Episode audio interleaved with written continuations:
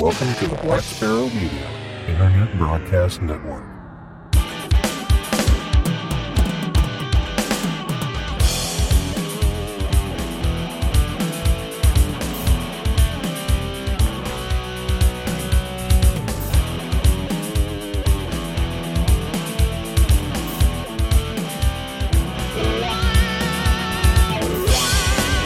You're listening to Linux in the Ham Shack. LHS is a podcast about Linux, open source, and amateur radio for everyone.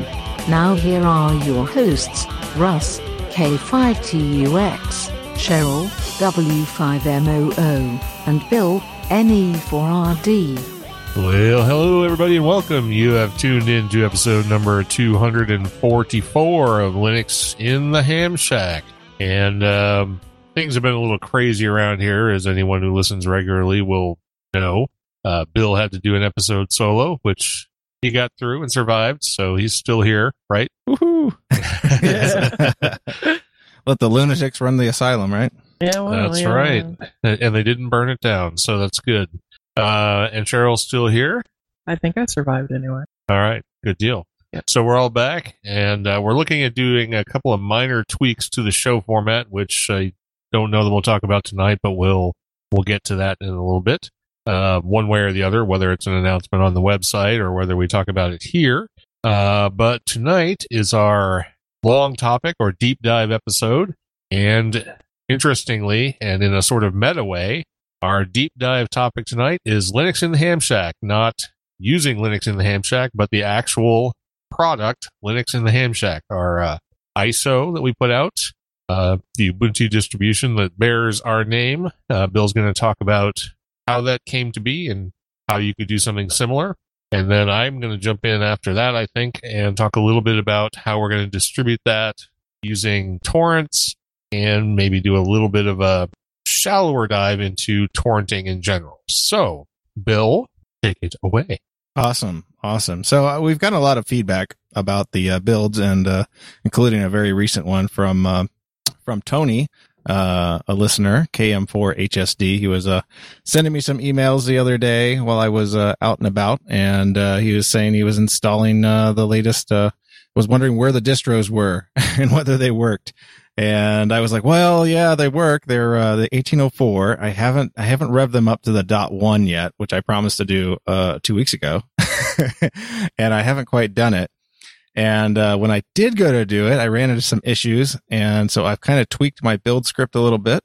And I figured it was a good time to probably share all that with you. And I know I've talked about what I, the tool I actually use to do this, but we'll start with that first. Um, basically I start with my, my Ubuntu system that I'm already running and I, I download the latest ISO from, from, uh, Ubuntu, whether that be Kubuntu, uh, Lubuntu or any of the other ones. I just built, uh, Kubuntu just before, uh, just before we uh, started recording this just to test everything out and make sure all the tweaks were, were working as expected. And uh, it looks like everything works. So this is good. So the tool I've been using is called Cubic, and it's a, a custom Ubuntu ISO creator. So it's a fancy name, Cubic, C-U-B-I-C, and it's a it's a GUI wizard that uh, that's uh, used to create a custom bootable Ubuntu Live CD images. Uh, Cubic features an integrated command line chroot environment to make customizations and permits effortlessly. Oh, sorry, permits effortless navigation backward and forward through the ISO generation steps. This can uh, create new customization projects or modify existing ones. Important parameters are automatically populated with intelligent defaults to simplify the customization process. So basically, this is a tool that makes uh, makes making ISOs bootable ISOs dead simple stupid. and uh, I, I looked at doing the steps manually, and I kind of went through it at one point, and I said, "Man, this is a pain in the butt. I don't want to do this." And uh, I ran into like either a Reddit thread or something like that that pointed me to Cubic. So I, I've downloaded that, and uh, obviously we were off to the races after that because it was uh, it was dead simple, simple. So uh, in order to install Cubic, you do need to go and grab the PPA release of Cubic from Launchpad, and we have provided the uh, the link in the show notes. And you want the uh, you want the actual release, not the beta. I mean, you could try beta, but I haven't built anything with the beta. Um, so you do add that PPA, do your uh, you know apt update, apt uh, apt install Cubic, and it installs all the tools you need. And then you get a nice little menu option for Cubic. So you have your ISO that you downloaded from Ubuntu. You have this product called Cubic, uh, and you just start Cubic, and it automatically asks you for a super user password because it is going to run as root. Scary, scary, scary, scary. and uh, yeah, so uh, the custom Ubuntu ISO creator comes up a little pop up screen here and wants you to set up a directory. I've been uh, just popping these into my documents folder and creating a, a directory uh, after the build I'm doing. So I'm just going to go ahead and make one right now. LHSV1 dash X Ubuntu. So this Cubic takes off from your current running system, or do you have to have like a clean install? No, current running system. So whatever you have, doesn't matter what it is. Um, and once you've selected your directory, um, it basically asks you to select your original ISO. So I'm just going to go ahead and go grab my downloaded ISO, uh, Xubuntu 18041 desktop, 64 bit. And once you have the original ISO selected, it allows you to customize the actual name. So in our version, I've just been putting LHS V1 because it makes the, uh, the ISO name really pretty. So it simplifies, uh, typing in a version number and everything else. And we're just going to keep V1 until, well, until I decide to change that. Um, but you can customize everything else, including the release name. If you want something special there, uh, you know, the label on the disc, uh, volume ID, anything else. I, I, just leave all that the same. I just change the version to uh, LHS V1 and it goes the next step. It copies the ISO from the drive to a, to a, to a temp space and then it extracts the compressed uh, Linux file system so it can mount it. And it's doing this all auto magically as I'm talking to you right now. And instantly you're ported into a nice little chrooted environment where you can do everything you need to do to, uh, you know, add packages, uh, make settings changes, anything else, all from the command line. You're not, you're not presented with a GUI or anything else like that. So you're not going to get a GUI in that environment. I don't know if you can even do that, but it's, it's not needed for what you're actually doing. And I built this really cool script. It's not really cool. It's just really simple. and uh, I'm, I'm looking for it right now because I simple is the new cool. Simple is the new cool. And there it is, LHS1V, uh, LHS1V1 dash builds uh, dot sh. It's a shell script. And if you're lucky enough to be listening to this live, I'm actually going to post it into the Discord, but we'll also have it included in the show notes. So you can see that. So you can follow along at home. And all you do is actually just drop this script into the window that the chroot environment is, and it allows you to uh, copy it to the uh, system, which is really cool because if you want to copy files like let's say uh, backdrops or anything else like that, you can actually just copy it directly to the uh, chrooted uh, installation, and it just puts it right there on the root for you. So my build script is there. So I just basically uh, make it executable with the chmod plus X. So if you wanted to, for example, like overwrite the default back, desktop background, you could just copy one into the absolutely the spot where it resides. Absolutely, and yeah. Or if you had like extra backdrops that you wanted to include, like let's say uh, like some of the other ones that I made, um, which are really crappy, but whatever. yeah, you could just drop it in there. Any of the default stuff you can actually change in the uh, in the environment um, if you poke into it. My script basically only messes around with the packages. Um, and uh, and it's really simple. And uh, this may kill my bandwidth, so I might not do it. so let's talk a little bit about the build script that actually uh, actually runs out there. Let me open it up with uh, my editor, Vim, of course. No, just kidding. Code. and uh, basically, it's a, just a shell script that runs through. It does a, an apt update and an apt upgrade. And I put all the Y flags in it, so you don't have to sit there and hit the yes every stupid time taking a puff of my cigar here. Hold on. Um, and well, good. I can I, I can ask yeah. you a question real quick then while you're uh, thinking. Um, so so being that this is called the custom Ubuntu uh, base image creator or whatever it was you said the Cubic stands for. Uh, so this will only work with Ubuntu. Uh, I I believe it actually will work with some other ones. Uh, I have not tested it.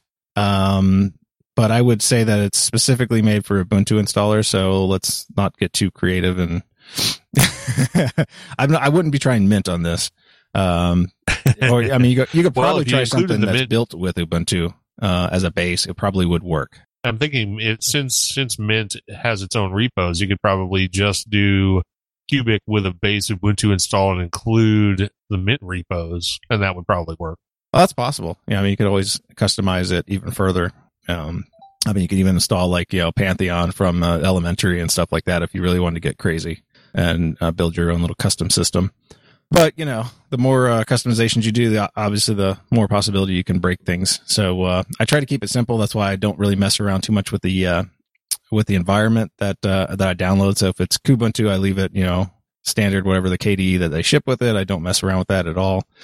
Um, just basically run an update and upgrade. So it'll be slightly newer than the, uh, than the dot one release because if they've uh, included any kernel changes and stuff like that, this will go ahead and upgrade those.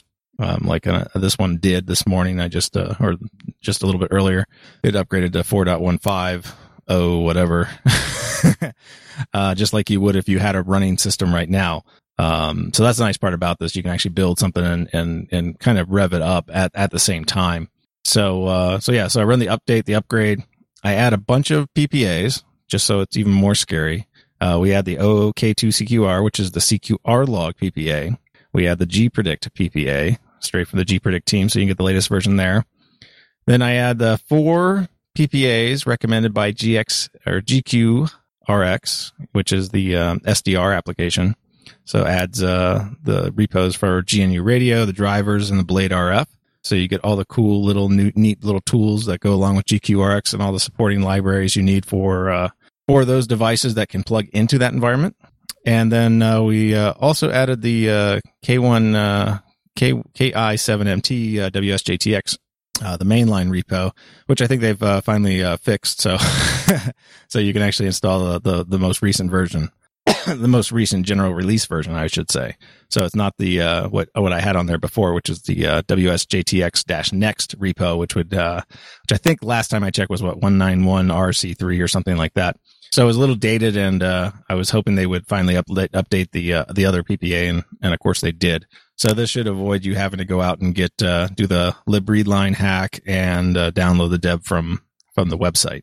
So once you add those PPAs, it has the the TAC-Y flag on it as well, so you don't have to sit there and, and wait and hit OK and and stuff like that. It just kind of pops through. Um, and then it runs the uh, the apt install for GQ GQRX, SDR, WSJTX, and then all the ham radio pure blend stuff. And that includes the antenna, the Morse, the ham radio, the SDR, the data modes, non-amateur tasks, digital voice, packet modes, uh, tools, logging, rig control, training, ma- maintenance guide, and satellite. And uh, I did run into some issues with this. So I've added three new lines to this script. And I, I will say that this script you could use on any Ubuntu system that like if you just want to download whatever let's say you want an ubuntu budgie or something like that if you just download it you can run this on your system and it'll do the same thing. It'll just install everything the same way. Now you might not need the next three lines because this is kind of a an issue when you're in a chrooted environment. Um, somehow some way mysql server does not install properly and you end up throwing a bunch of errors at the end of the uh, the install from uh, the deb package manager so I had added three new lines that basically purges MySQL SQL or MySQL Server uh, from your install in the chroot environment, and then installs it separately, and then installs CQRLOG separately, and then everything is happy. So at that point, you have the entire system updated and all the packages added, and including all the debs are actually downloaded onto the the environment, so it will be on the CD. Excuse me one sec. So your ISO will grow quite a bit. the uh, Kubuntu one went from 1.9 gig to 2.6 gig when I did all this because it is about 318 or so packages that get added to the system to to do this. Now, since uh, you know most ISOs, people never actually put them on a drive or they go on a thumb drive, or uh, or if they're using a virtual machine, obviously just load the ISO up. It doesn't really matter the size. I mean, the size can just continue to grow and it'll be fine. Um, but they are quite quite large. The images get quite large.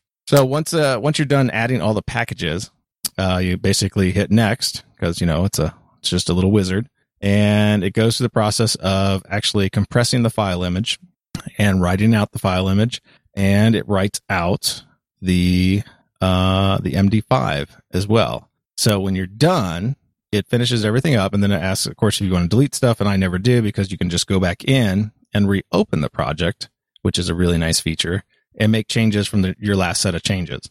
So you basically can continue to upgrade the exact same version uh, for basically until until things start breaking.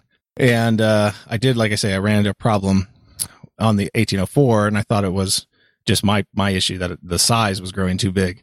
And uh, when I downloaded the 1804 ones, it basically was the same thing. So uh, it was like not really an issue. I thought it was just because I started with 1804 uh, as the base for the original builds. So so with that, uh, it's it's done at that point. You you have your your your your your live drive, your live uh, ISO images ready to go. All those packages should be installed and should be running. And when you click the install button, it should then again install all those packages and onto your system that you click the installer to. So it simplifies um, pretty much everything with getting all that stuff on there. Uh, all the PPAs are actually added to the system as well, so you'll have all those uh, all those links when you uh, do an apt update and apt upgrade and stuff like that. It'll go ahead and hit those PPAs as a source in a sources list, and it's it's done. I mean, the cubic is uh is, is so dead simple. Anybody could do it. and now I've kind of simplified it to just uh, basically I just run the build script and then uh, wait for it to compress the file system image, and it's done. So yeah, super super super easy. Have you in, installed the ISO as it's built directly out of the Chroot environment into like a VM just to see it come up before writing it to a, Uh, a yeah, drive well, and then doing yeah. it? I mean, I've done that. Uh, I haven't done that with the, the build I just did earlier because I didn't have time, but I did with all the other ones. I, I tested them to make sure they'd boot and that everything would load up. And, uh, like I said, I think I, when I did the original builds, I said I had some, some kind of quirkiness with a couple of them with the, the, the, the visuals on, um, on v- VMware. But when I booted the image from a thumb drive on a system, it, it worked fine. All right, very good. So, which ones have you built I for the latest I just version, finished or Ubuntu. is that the, just and the first one? uh, like I say, I have a Xubuntu here for the XFCE peoples. Um, that's here, and uh, I will eventually click the next button after we're done recording the podcast and stuff, and I'll just let it do its own thing. So it basically runs automated at that point, but it downloads, you know, a ton. yeah. All right, that's that's very cool. I, I've always wondered because I just remember we've been talking about doing this for a long time, and I think you were kind of fighting through the process and trying to figure out how you were going to get it done and find the time. And obviously, you stumbled upon this tool, and all of a sudden, bam! Yeah. It's like the next day we had distros. yeah, yeah. I mean, once you get to it, it it's it's amazing how quick and easy it is, and then and then making the build script uh, makes it even easier. Uh, and then you can also use the build script separately. Like if you just want to, you know, like I say, do do your own system, you don't have to even bother downloading the ISO. You can just grab whichever one, whichever build you want from whichever flavor. If you want like Ubuntu Studio or something like that, you could do that and then just run the build script right on top of it. And uh, you don't have to run the build script. You can just look at it and say, okay, I want this, I want this, and you know, cherry pick the stuff out of there. But you know, it, the the build script does make it kind of easy to to install those packages, and and and if it does any quirky stuff like uh like the ones that I've been noticing here in this environment, it, it sort of takes care of that problem as well. And it also does allow us to put out something that's a finished product. So if somebody doesn't want to get into any part of this build process, you just you yeah, just have so you don't have you to can open download up a command line and you know type in all that stuff or cut and paste or you know chmod the uh, build script on your system and then execute it and then you know cross your fingers that I didn't put some hacky stuff in there or something like that. Although it's it's pretty straightforward. It just runs commands. There's no not even any uh any coding in there. I don't I don't inspect anything. Uh, the build script should actually work fine on pretty much any architecture too, uh, as long as there's support for it. Uh, I think most of the ones that uh, I added there have ARM support. So you should even be able to run this on like your uh, your Ubuntu install on your uh, Raspberry Pis and stuff, or like Odroid, like I have mine on the Odroid. Do you have Yeah, the yeah, I. LHS build on the Odroid? It's not bad. How's it Uh, perform? It, it, it plays like an Odroid running Ubuntu. It's ARM. It's not. yeah, It's not like great. If you get a lot of things running, uh, it does uh, does have issues. I mean, we ran it at the Hamvention on the big TV, and that that that seemed to work okay. But yeah, you can't Right. run multiple things, and and like yeah, when you ran, uh, you had uh, that LibreOffice presentation with a bunch of uh, extra stuff in it, like animations and stuff. It kind of flaked out on that. It just doesn't have a tremendous amount of power to uh to run those things. I mean, it is an ARM device. It's not uh, you know hasn't taken over the world yet. Oh yeah, right. It's definitely getting Uh, but it's getting there. Yep. Uh, FT8 on your ARM Yeah, yeah, processor super. going to be the way of the world. That's the only way we're going to. and then you just automate it and you never have to touch the box and you'll just walk out with a WAS and a worked all continents and everything else. And then you'll go find a new hobby and just let your radios run themselves. Oh, that's terrible. uh, kind of the way it seems like it's going. Yeah. No, no. So yeah, I mean, we just want to make it easier for people to get on here and and and get through these steps pretty uh pretty quick and uh, painless. And uh, you know, the easier it is for people to get introduced to uh to Linux on their computer with uh with everything they need, you know, all the ham radio stuff that they can play with and try. Uh, I think it's I think it's a great benefit. Yep. Absolutely. And so leading on from that, one of the things we had talked about is once these distributions have been built for the latest version of Ubuntu, uh, and probably any future versions of Ubuntu as they come out, um, we're going to be offering these as torrents uh, because that is one of the fastest ways to download data. And so um, I, I kind of wanted to, I think we may have dived a little bit into torrenting in the past, but I figured this might be a nice topic for people who, who sort of aren't really, who, who've heard the term torrenting or maybe use it from the perspective of they, they go to a client and uh, they download a software package or something using a torrent, but they, they don't really know how it works per se. Uh, so we can talk a little bit about the architecture of BitTorrent and um, what we're going to be using it for and how you can help us uh, by distributing these distributions through the torrent network. So let's uh, talk a little bit about BitTorrent itself. Um, the way BitTorrent works, it's a distributed architecture. So there's no client server relationship. It's basically an entirely client client relationship. So when you download something from BitTorrent, you are connecting to a bunch of different other clients that have either all of or part of the software that you're trying to get. And you download bits and pieces of it in a certain chunk size, basically. And all of those bits and pieces come to you from different locations. They're all put onto your machine. They're cryptographically hashed and then they're all reassembled into the original product.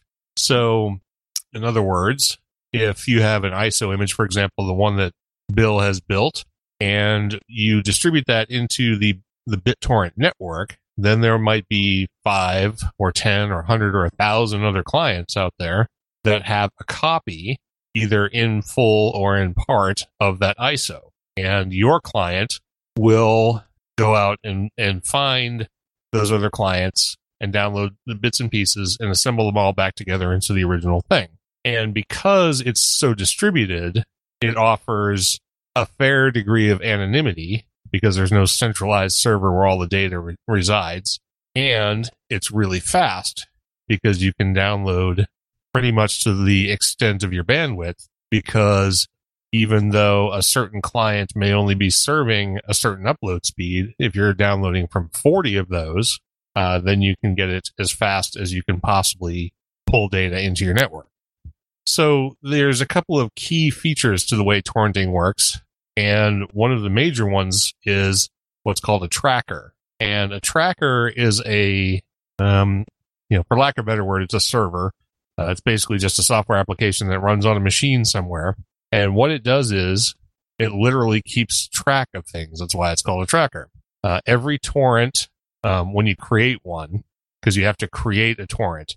So, for example, I'm going to take the Ubuntu ISO image that Bill has built and I'm going to create a torrent of it. And the torrent is going to be simply that ISO. And when you create the torrent, what you, what you're doing basically is you're creating a hash of the information that's in the torrent and a link to the actual data. And then you publish that to a tracker. And what the tracker does is it keeps track of all the clients who have knowledge of the software that you are torrenting and how much of it that client has. And your client will keep the tracker updated with its progress. So like if you have 100% of the file, your client will announce to the tracker that your client has 100% of the file. And another client may say, well, I'm in the process of leeching this, this file. I don't have all of it yet. I only have 33%. And then as it keeps downloading and downloading and downloading, it'll keep up updating the tracker. So the tracker is sort of the clearinghouse of information on all of the clients and all of the status of the software contained on those clients that are being announced to the tracker. So that's that's the sort of clearinghouse of information. That's a very important bit. Now, there are lots and lots and lots of trackers out there. Um, there are public trackers and there are private trackers.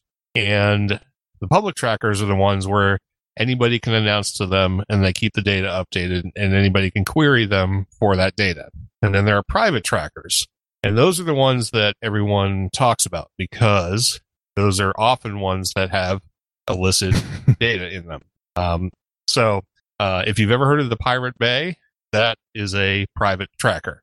So some trackers are searchable. They have a searchable index. The Pirate Bay is one of those.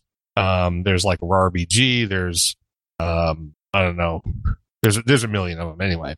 Um, but the, the technology of torrenting is not inherently illicit, but of course it's used for illicit purposes, but it's also used for legitimate purposes, which is one of the purposes we're going to be using it for to distribute legitimate legal software. Um, so in order to do that, I actually have a public tracker set up on the Black Sparrow Media Network. And I've also used a couple of other public trackers to announce to. The problem with this is these trackers don't have searchable indexes. So you can't go to them and say, find me, you know, the Linux in the Ham Shack 2012 archive, um, because they're not searchable. The tracker is only to keep the clients in sync when you actually start a download. So that being the case, what you have to do is you have to actually get the torrent file, which is the metadata file. And those are going to be published on the Linux in the Ham Shack website. In fact, they already are. The problem with the ones that are currently there is they're just archives of the episodes. They don't currently contain the ISO image. So that's something that's going to be added. So once that's done, the torrent metadata files are going to be hosted there. And all you have to do is download that metadata file and run it inside of a torrent client. So one of the, let's see, my, my torrent client of choice uh, is Transmission. It's called Transmission BT or just Transmission. It's cross platform, it's open source. And the nice thing about it is it has a web GUI. So it's very easy to, you know, manage your torrents in it. Um, so if you want to download a torrent, all you have to do is get the metadata file. It's usually called a .torrent file. Uh, you run it in transmission, and it will simply go out and find all of the clients out in the world that have announced to the trackers that they have a copy of the ISO image, and it will download it for you. And what you'll wind up with is a directory that ultimately has the completed ISO uh, as soon as it's possible to to download it completely. But the problem is since everything's in this distributed network, you have to have at least one client that has a full copy. And there will always be one client that has a full copy. It will be mine because I'm the one who's going to initially see the torrent. But if you have some cycles on a machine somewhere that can run 24 7, what we would like to be able to have you do is seed the torrent for us or along with us because the more clients out there that download the torrent, download the data, and announce back to the tracker that they have a completed copy, the more places that other clients can get that from. And that means A, they'll be able to download it faster, and B, they'll be able to use fewer of every individual's resources because they'll be downloading parts from many different clients. So the more people we can get to seed it, the faster and more available it will become. Now, there's a great Linux based. I think it's Linux only, but it might not be. That's another open source project called RTorrent, uh, literally the letter R and then torrent, uh, which you can run on a server. It has a CLI interface and it will take a torrent file and download it just like uh, transmission will. But then you can just leave it in a screen session or something running in the background and it will continue to seed that file, you know, forever and ever. And if you have, if you have a server and some bandwidth that allows you to do this, where people can upload from you, um, that's what we're hoping folks will do for us. And uh, this is, of course, once I get everything published again. So with RTorrent, you have a lot of different options. You can use it like transmission to download other things. And of course, you can seed from it anything you want, uh, anything you want to be able to offer up into the torrent network. Uh, it also allows you to arbitrarily limit upload and download speed. So let's say, you know, your pipe is only so big and you only want to allow uh, five megabit per second upload for anybody who's getting data from your client, you can do that. So that's a useful thing about RTorrent, and it's also it also has an uh, XML RPC interface that runs on port five thousand, I think five thousand or 5050, whatever. Um, and then there are some GUI front ends that also interface with RTorrent. So if you want to have a GUI or a web based GUI uh, for RTorrent, you can do that. I think there are several of them out there, and they talk to RTorrent on the back end using XML RPC. So that's pretty handy. And then for me, the, the project I'm using to actually keep track of the data is Open Tracker. So if you uh, really get into this torrenting thing and you want to have your own tracker, whether it be private or public, uh, you can use OpenTracker to, to do that. And then you can use it to announce all the files on your, you know, torrent server, for lack of a better word. And then you can just uh, distribute the torrent files to other people if you want them to be able to download things from you uh, or seed things so that other people can get them as well. So, um, did I did I sort of cover the idea of how the torrent network yeah, works? that there? sounds really good. At least I hope so. Yeah, it's uh, very very detailed. More than more than I I've ever messed with. I mean, I've used uh you know transmission to download some distros and stuff like that, and and uh I, I've never really uh I've kept it up for a little while and seeded for a little while. Um, but generally I'll, I'll let it get to like at least half or maybe a hundred percent where I've, I've seeded it. I've put out as much as I've taken and then I'll, uh, I'll kill it. Right, right. And that's what a lot of people do. And a lot of people don't seed at all. They'll just download till they get what they want and then they'll stop seeding immediately. Um, and with things like transmission and RTorrent both, you can tell it that you want to seed, you want to seed back to the network up to a certain ratio or up to a certain byte count. So you can say, okay, I've downloaded this. I want to seed back 100 megabits or 100 megabytes of data, or I want to seed back like twice the data that I downloaded. So, and uh, once it meets that criteria, it will stop seeding uh, automatically. Or you can just simply stop seeding, you know, immediately if you so choose. But in the in the scheme of share and share alike, that's sort of like being a database. if you uh, if you just download the file and don't seed it, yes, you're being a dick. So don't be a dick. Don't be me. No, just kidding. no, I always always shoot for like fifty percent or hundred percent. I mean, I at least give back what I've taken. uh, Right. Well, that's better than yeah, most people do. yeah. So that's okay. Sometimes I forget and I leave it running forever. Now, I, I understand that a lot of people don't want to seed back to the networks because you know, what they're downloading is illegal sometimes.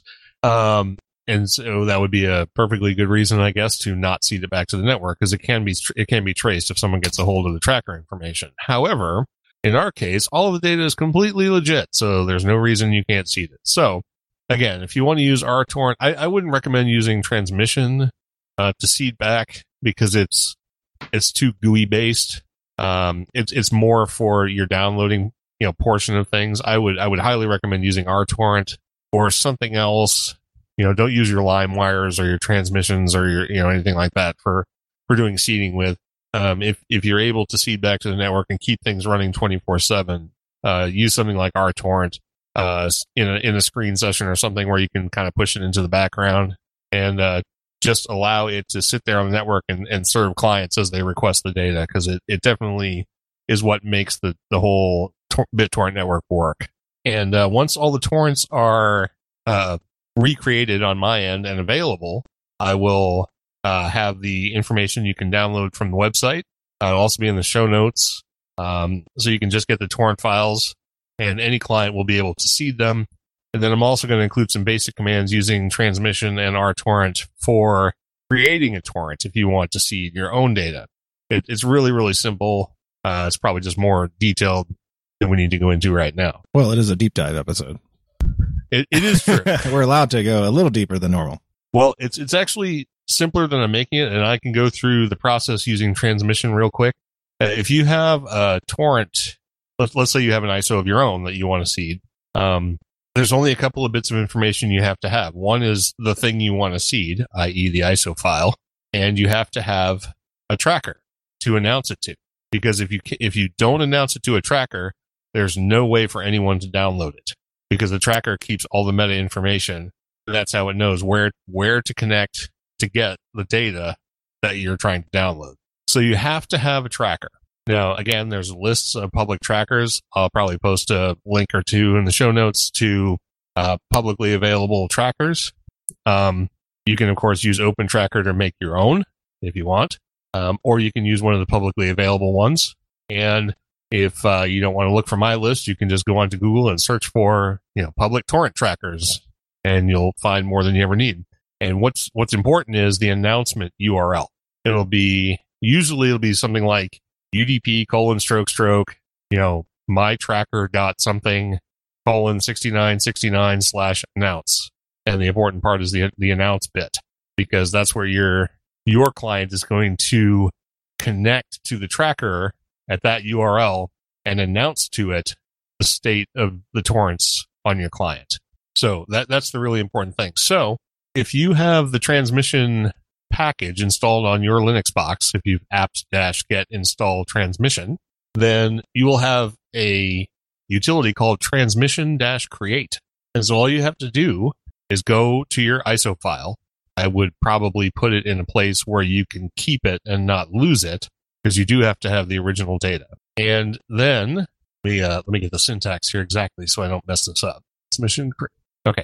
So you've got your ISO file in a directory somewhere where you can keep it and then you type transmission dash create space dash o the name of your torrent file like myiso.torrent and then dash c and a comment and you can make the comment anything you want like i made this or something more informative and then you can do dash t and in dash t you put the url of the announce i.e udp dot you know udp colon stroke stroke mytracker.org, you know, colon 6969 slash announce.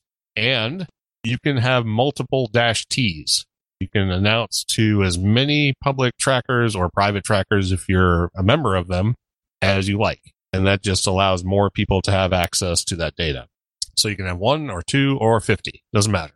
And then you just put what you are putting into the torrent, i.e. the ISO file. So you just type the name of the ISO file. You can also do multiple files. You can do directories, multiple directories. You can have torrents that are many, many, many gigabytes in size if you want. Doesn't matter. The metadata file that's created by this command, transmission dash create, will be relatively small. A few kilobytes, maybe, maybe a megabyte or two, depending on how much metadata there is. But um, yeah, there, there won't be a whole lot. So then what you do is you take that torrent file and you put it somewhere where people can get it, or you send it to people or whatever. Just just the torrent file, not the rest of it. And then when they put that torrent file load it into their client, their transmission or RTorrent or LimeWire or whatever it is they're using, it will contact the tracker, find out where the data is, immediately start downloading. And when 100% of the data has been downloaded from wherever it can be downloaded from, you'll have a copy of it. And if you leave that copy in your transmission or LimeWire or whatever client, then it will start seeding back to the network. It will announce back to the tracker that you have 100% of the data. And then other people who start to download the file can get it from the original source and now from you. And then as the next copy is created, there are three sources. As the next one's created, then there are four. And as long as those continue to seed, everybody who gets the file later on will be able to get it more distributed and quicker. So that's how it works and that's why it works. Cool. All right. That's awesome. Well, hopefully that was uh, at least interesting because it wasn't really entertaining. I know that because I was listening to myself talk like, wow, this is dry as hell. I mean, it's interesting to me because I like the way torrenting works, but uh, yeah. Do, uh, do you torrent the episodes at all or no? do I what the episodes? Torrent the episodes. I do. What, Oh, okay. I, what I do is like archive, I archive them by year.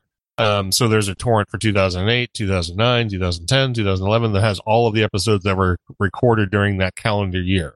Awesome. Uh, and you can download them, you know, each by torrent. And the, the link to the torrent files is on the website. Th- those are actually on the website, right? Sweet. The only problem is I'm having a problem with my tracker right now. So, um, that's why I'm going to have to redo all the torrents. So, uh, but I will redo all the torrents. They'll be published. Uh, they'll, they'll be, uh, mentioned somewhere, i.e. show notes on the website, et cetera, et cetera. You know, so if you have some bandwidth and some cycles to kill, you know, feel free to download those torrents and keep a copy of those files handy uh, so other people can download them as well.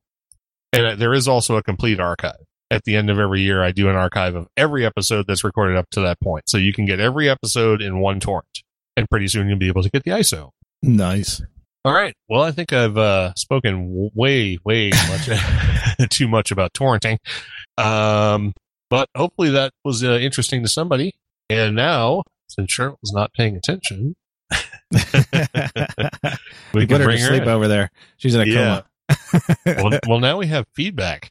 Awesome. We have like actual feedback, so Cheryl can read feedback. Ooh, ah. There's only two of them, so you can do them both. Oh, we do have a Wow. question real Okay. quick.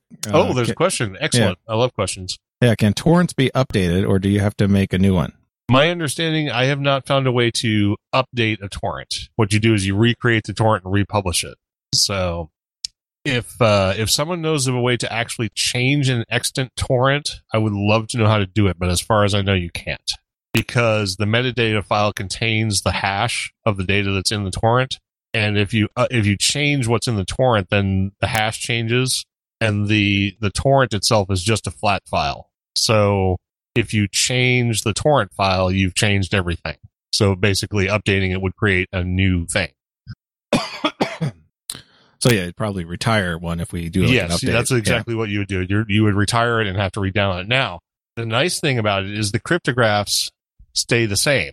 So let's say I updated the torrent file. The torrent file would be brand new, but the only thing that changed was one episode. Okay. As long as you kept the original data, it would recognize that you already had most of the torrent already downloaded and just download the new bit. Ah, well, that's cool. Yeah. But you would you would have to get the new torrent file. But like I said, as long as you as long as the original data didn't change, it would only download what was different. It would be like a delta. Yeah, so that reminds me, like when you get out of uh, transmission, when you exit or stop a torrent or delete the torrent file, make sure you don't delete the data. Yeah, don't delete the data. As it long does as ask you, you, do you want to delete the data too? yes. you hit no. So yeah, you can't you can't upload the you can't update the metadata file, but you can save yourself some time as long as you keep the data around. Yeah. Cool. Now I think we're ready for announcements and feedback. All right. So Cheryl, announcements and feedback. Woo! All right. So the first one is a comment on episode 245, excuse me, 241 from Dave, KF7JAF. And he says, social media roundup is in the show notes. You needn't bore us with reading it out loud every single podcast. Sheesh. it's different Yay. every time though. It, yeah, it is different. So, well, like with the torrents, some of it is the same and some of it is different. So well, uh, but it's in the show notes. it, it is in the show notes, but I- I would say to this, there are, I would say to this two things. These are the two things that I thought when I read this originally. One is we save this to the very end of the show. So if you stop listening right before the social media roundup, you won't miss anything else. so you don't have to listen to us read it. And number two is the reason we read it is because I like giving everybody the recognition. So that, that's kind of the whole point. And it puts me out of a job. Yeah. Gotta have something for Cheryl to read. Come on. Jeez. you're reading feedback. So you, you, you know, Well, yeah, this is like the first Is time this- I read feedback in forever. Is this like a hidden agenda from Dave? He just wants to get rid of Cheryl. Well, that's okay. that may be. We don't know. Can't see into David's mind. so. no, Dave, no, don't do it. Well, I would just say that we we will continue to read the social media roundup just because every week it is different. I mean, the Patreons and the subscribers don't change a whole lot, but everything else does. Occasionally they change. Occasionally, right? Um, and it's it's our way of recognizing those people on air who support the show, and I think that's important. So Yes. so point taken, but we're still going to do it. So. Suck it Ju- up. ju- just just skip the end. Yeah. But- you don't want to hear it, just skip Exactly. it. So But Yeah. thanks for writing in, Dave. Um, we hope you continue to listen despite the social media roundup. So, Yeah. all right, what's the next all one? right. The next one is a comment on episode 239 from K5PDC. Because I also caught Poland and Bulgaria, Ohio, oh, excuse me, Idaho and Maryland, and two Brits. It's fun when it works on 20 meters. I did it, fellas. I finally made not one, but three SO50 contacts in my POTA activation at K0334 in Maryland. I worked my 90 degree wrist twist KK4YEL E was helpful and patient. The other HF and VHF contacts were fun, but to finally make 5 watts VHF on an FT2DR into space was exhilarating. Cheers, fellas. K5PDC, Pete. All right, very good. I don't know if that was in response to a weekender challenge about getting people to work satellites or not, but Probably, I would yeah. like to think it was, Yeah. um, whether it is or not. So I'm going to take credit for that.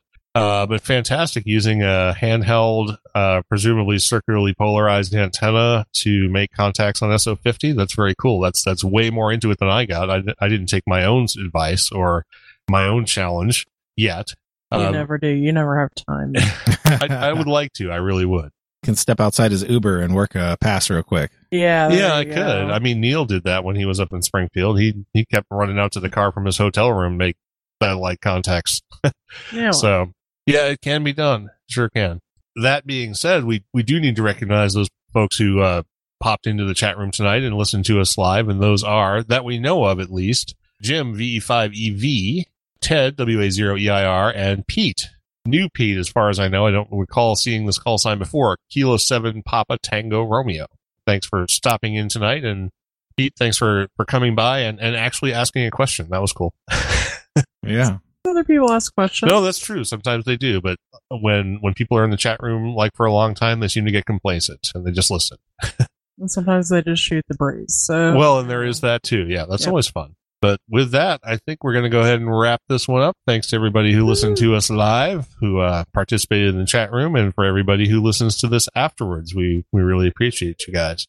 That's it. It's been episode number 244 of Linux in the Ham Shack. I'm Russ, K5TUX. I'm Cheryl, W5MOO. And I'm Bill, NE4RD73.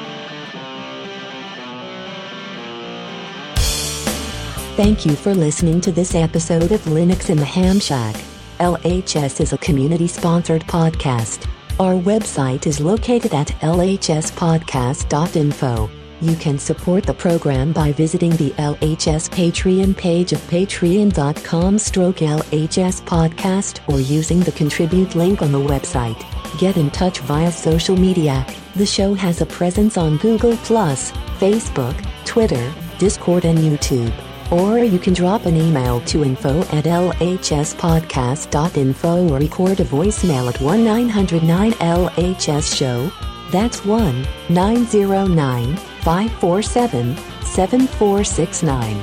Visit the IRC channel, LHS Podcast, on the Freenode IRC network. Also visit the online merchandise store at shop.lhspodcast.info for fun and fashionable LHS merchandise.